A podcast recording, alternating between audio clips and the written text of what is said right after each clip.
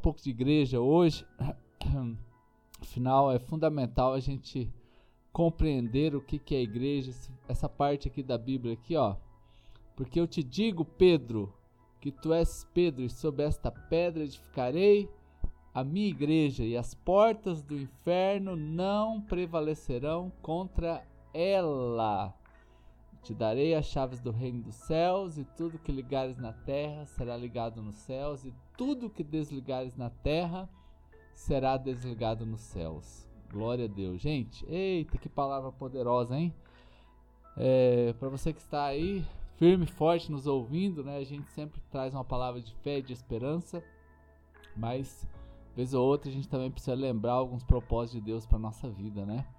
Porque eu te digo que tu és Pedro e sobre ti, Pedro, eu vou edificar né, a minha igreja as portas do inferno não, não prevalecerão contra ela, né? E eu vou te dar as chaves do reino e tudo que ligares na terra será ligado nos céus, e tudo que desligares na terra será desligado no céu. Eita, gente, que palavra, hein? Que palavra extraordinária. Olha o poder, a autoridade. Vamos aqui agora esmiuçar um pouquinho, né? Primeiramente, é, Pedro não é a igreja, ali é o começo de uma igreja. Segundo, não é? Não a chave do reino não está é, nas mãos de Pedro, né? Essa chave do reino ela vem passando de geração em geração, porque a igreja ela tende a uma necessidade da do seu momento, do momento das épocas. A igreja ela sobrevive a toda luta, a toda guerra contrária que se levanta contra ela.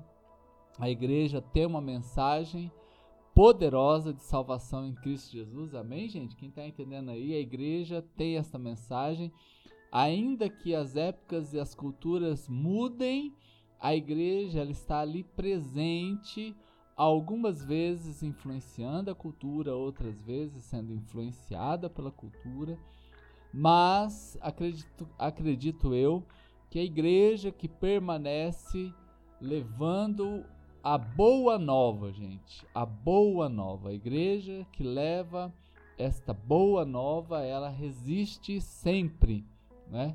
Não estou aqui falando de uso e costume, não estou aqui falando de, é, de coisas do dia a dia, de liturgias, que isso pode alterar, né? Algumas igrejas são mais é, fervorosas, outros são mais tranquilas, umas usam saia, né, outras pode usar calça, né, outras não pode cortar o cabelo. Então tudo isso aí são coisas que não interferem na cultura, não é? Na, na, na, mensagem bíblica, mas é uma questão completamente cultural. Bom dia, Liz.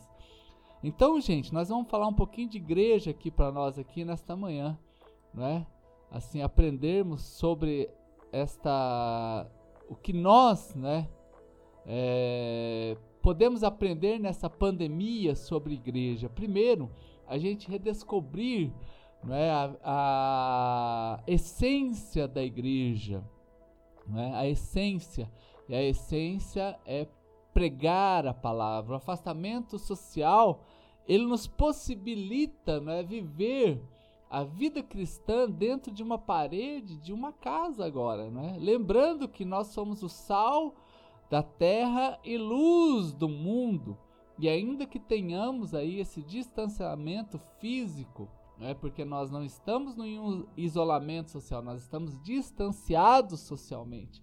Nós percebemos que como comunidade nós podemos ainda ser luz e sal nessa terra. Amém, queridos?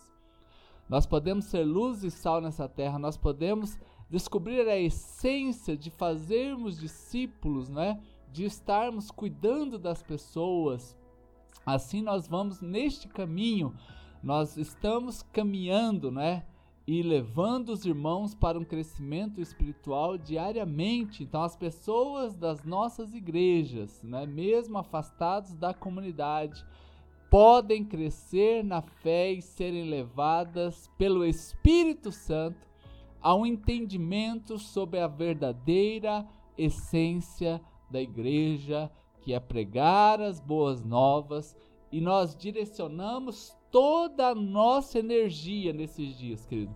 Toda a nossa energia aqui junto com vocês, nós estamos direcionando e canalizando, e você pode replicar isso aí para os irmãos que muitas vezes não assistem, né? Que o nosso rebanho é um rebanho de Cristo e nós estamos aqui nessas manhãs lembrando que você é alguém de Cristo, você serve a Cristo. Eita glória, gente! Seja bem-vindo, Raíssa, Selma, né? Luiz Andréia, bom dia para todos vocês. Então, Cristo, nós estamos descobrindo a essência da igreja, né? A vida da igreja é outra coisa, uma segunda lição que a gente aprende, né, sobre esta igreja que sempre vence e as portas do inferno não podem pre prevalecer sobre ela, que durante esta pandemia, pandemia nós estamos percebendo o que, que é essencial na vida da igreja.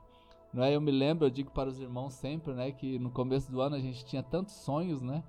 Semana passada mesmo era para ter acontecido a nossa conferência da família, estávamos com pregador já marcado, passagem de avião comprada desde janeiro, queridos. Mas o Senhor, ele colocou um post-it, né? Aquele post-it, né? Aquele lembrantinho, né? dizendo assim: "Ei, psiu, eu tô aqui. Eu quero cuidar da agenda de vocês, né? Então nós não contávamos com uma pandemia, isso aí desmontou toda a nossa agenda, todo o nosso planejamento, mas aquilo que às vezes a gente acha que é essencial, fazer coisas dentro da igreja, programações que quase sempre são voltadas apenas para os nossos membros, nós descobrimos que sem essas atividades nós ainda podemos ser igreja. Eita! Tá bênção demais, gente do céu. Ei, irmãos pastores que estamos aqui, nós descobrimos que mesmo sem um monte de atividade, nós podemos ser igreja. Ah, querido, aqui já não é mais aquele crente gospel, né? Aquele crente gospel, é aquele crente que agora ele percebe, né?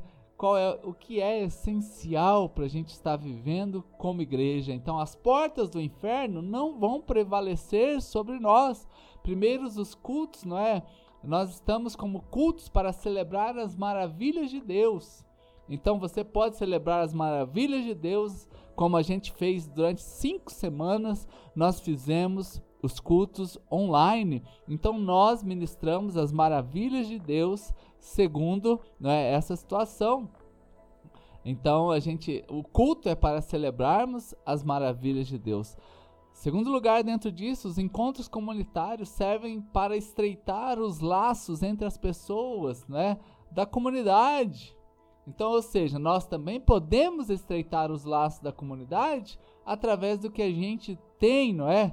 é como a tecnologia, mas como disse aqui o irmão né, e o pastor Alcemir, a gente acaba que nessa época a gente vai valorizar muito mais o laço comunitário a partir de um abraço, de estarmos juntos, mas vamos nos lembrar aqui, queridos, que nós podemos ainda assim termos laços comunitários como eu estou tendo aqui com você, né? Queridos, e também as reuniões da igreja, elas servem para um aprendizado e treinamento para a missão de proclamar o evangelho mas isso daqui nós estamos conseguindo transmitir aos irmãos, né? Descobrindo então a essência da igreja, que é treinar o povo de Deus.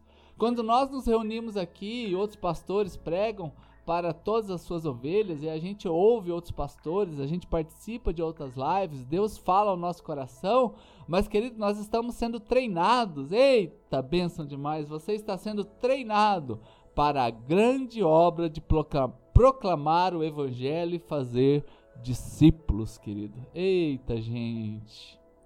Glória a Deus, glória a Deus. Como que isso é bom, que você seja fortalecido nisso, né? Sempre treinado aqui, né? Os irmãos que chegaram agora, já que, né? Seja bem-vinda, Bela, que alegria, né? Queridos, nós vamos também descobrindo o pão do céu, que vai muito além da ceia. Como que isso é interessante, né?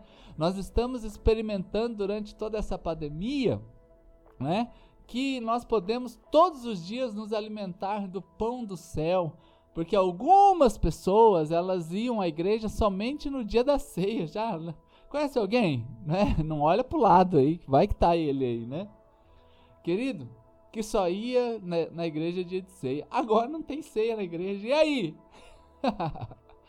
e aí, queridos? E aí a gente precisa entender que a, o pão do céu, que é Jesus Cristo, né? Eu sou o pão da vida, ele dizendo sobre ele, é muito mais do que a gente ir numa ceia, né? É muito mais do que a gente participar de uma reunião onde todos estão ali, né? E triste dessas pessoas que só participam da, do, do, do culto no dia de ceia, porque aí não teve ceia, e aí?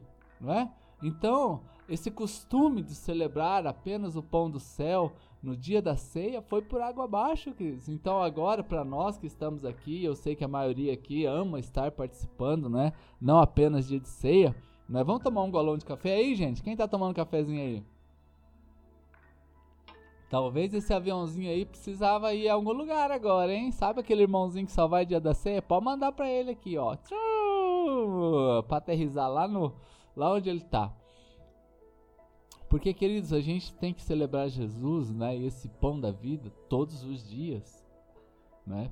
Principalmente agora e aí, quando a gente tem a oportunidade de estarmos celebrando Jesus como comunidade, bora lá como, é, celebrar Jesus como comunidade. Então, a comunhão dos santos ela gera um novo significado nas palavras, né? Tipo assim, anunciai a morte de Cristo até que ele venha, gente. Queridos, isso aqui, olha, isso aqui nessa época de pandemia, como igreja, como igreja, estou aqui falando agora como pastor, né? Eu observo o seguinte que é, a partir de agora, muito mais ainda, nós estamos anunciando a morte de Cristo até que ele venha. Então eu quero que você realmente valorize muito mais, né? O dia que nós estamos celebrando a ceia do Senhor, né? Porque é, é algo extraordinário. Nós anunciamos o pão eterno como oferecimento de, de Deus para salvar o homem. Então nós estamos redescobrindo este pão espiritual, nós estamos redescobrindo oferecer este pão a cada dia às pessoas que necessitam e que nós aqui possa gerar um valor muito maior de fraternidade, de solidariedade entre os irmãos, entre as pessoas, manifestando a nossa preocupação com cada um que não está lá para comer deste pão, não é? E eu tenho dito aqui que a partir de agora nós vamos ter uma necessidade de uma diaconia muito melhor. Não que os nossos diáconos não sejam bênçãos, eles são bênçãos demais, eles nos atendem, fazem o possível e o impossível lá dentro da igreja. E eu glorifico a Jesus pelo nosso trabalho de diaconia. Mas, queridos, vem cá comigo aqui. Quanta gente vai precisar agora do pão físico na sua mesa? Hein? Então, uma diaconia que toda a igreja colabora e essa diaconia possa realmente sustentar e mostrar que nós estamos anunciando Jesus até que ele venha. Glória a Deus, querido. Enquanto você né, é, participa disso, que o Espírito Santo, querido, ele possa ministrar ao seu coração sobre levar este pão, o pão da vida, a quem precisa, não é? Então nós também redescobrimos nesses dias, falando sobre igreja, a, o valor da leitura e do ensino da Bíblia. E eu sei quantos irmãos, né? Fala, pastor, não é? Como que faz falta? E realmente faz demais, gente. Faz falta demais a gente ter, não é? A gente está aprendendo da palavra. E glória a Deus por quem se dispõe a ensinar o seu povo. Glória a Deus, né? Para quem tem uma facilidade, que tem um celular, que tem uma internet em casa, que tem aqui um tempo para para se preparar, para ensinar os irmãos, mas esta é uma lição valiosíssima, queridos, que a gente pode já ficar para nós que o Senhor possa iluminar os seus olhos para que você descubra o valor que tem na leitura e no ensino da palavra de Deus. Não viva sem a leitura, não viva sem o ensino. É muito interessante o texto daquele homem que estava numa carruagem, quando Filipe foi levado até ele para que ele Filipe explicasse as escrituras porque ele lia e não entendia. Então, de repente, nesses dias você leu alguma coisa bíblica e você não entendeu, mas que Deus possa levantar pessoas dispostas a ensinar a palavra. E quem está comigo aí, vai levantando a mãozinha aí, gente. Vamos participando aí, né? Vai dando glória a Deus aí, né? Dalila, seja bem-vinda. Wilaine, eita, Wilaine, hein? Irmã do Wellington, que bênção você aqui, glória a Deus, hein, gente? Então nós somos uma família que ama a meditação bíblica, que ama a prática, queridos. Talvez você fez um culto familiar, que bênção, querido, não é? Então ame isso daqui, porque isso aqui é um valor nosso, não é um valor da igreja. Então esse distanciamento social, tudo isso, ele pode te ajudar a que você se conecte mais com Deus. Você se conecte diretamente com Deus, como, pastor? É através da palavra dele, gente. Ei, uh, vem comigo aqui. Você pode, nesse tempo de pandemia, estar mais conectado ainda do que antes com Deus. Como? Através da palavra. A palavra é o que nos conecta a Deus, não é o seu achismo, não é um sonho que você teve, não é, não é a visão da irmã Mariazinha, não é, não é a palavra do profeta tal, não, tudo isso aí é bênção. Só que você e eu, nós nos conectamos com o Senhor através da palavra dele. É como um diálogo, é como eu estou ministrando aqui para você agora. Você ouve a voz de Deus quando você está conectado com esta palavra. Outra coisa que a gente pode descobrir com essa pandemia, para a gente orar agora, é descobrir o sacerdócio de todos os crentes. Aquilo que a gente sempre pregou e sempre disse na igreja, né? Que a Bíblia já diz em 1 Pedro que nós somos sacerdócio real, povo santo, nação escolhida para pregar as boas novas do Senhor.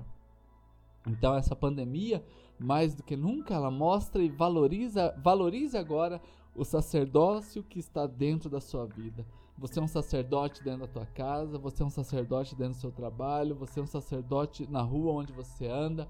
Deus colocou algo importante dentro de você. Então que esse coronavírus ele te force mesmo a que você descubra os seus dons, que você coloque em prática os seus dons, não é? Que esse isolamento físico da igreja, Deus levante homens e mulheres que antes estavam acostumados a terceirizar tudo para outras pessoas, né?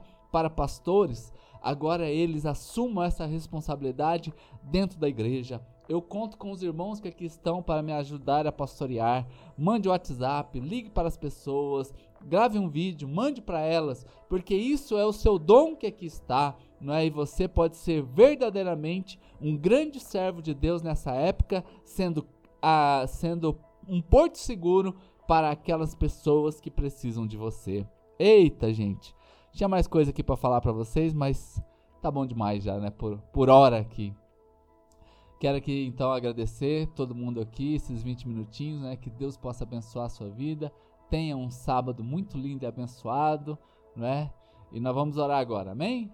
Pai, em nome de Jesus, eu abençoo seus filhos que estão aqui nesse instante, que seja de uma maneira extraordinária esse sábado muito abençoado, que não, não lhes falte nada, ó Deus, e que nós possamos aprender nessa época, ó Pai, a sermos igreja, esta igreja que o diabo não pode vencer, esta igreja que as portas do inferno não podem se levantar contra ela, ó Deus, e ganhar, porque todas as vezes que elas se levantam, está derrotada já. Então aqui cada irmão agora é um sacerdote do Senhor, então o Senhor os use de uma maneira poderosa em nome de Jesus. Amém. Eita, glória a Deus, queridos. Glória a Deus.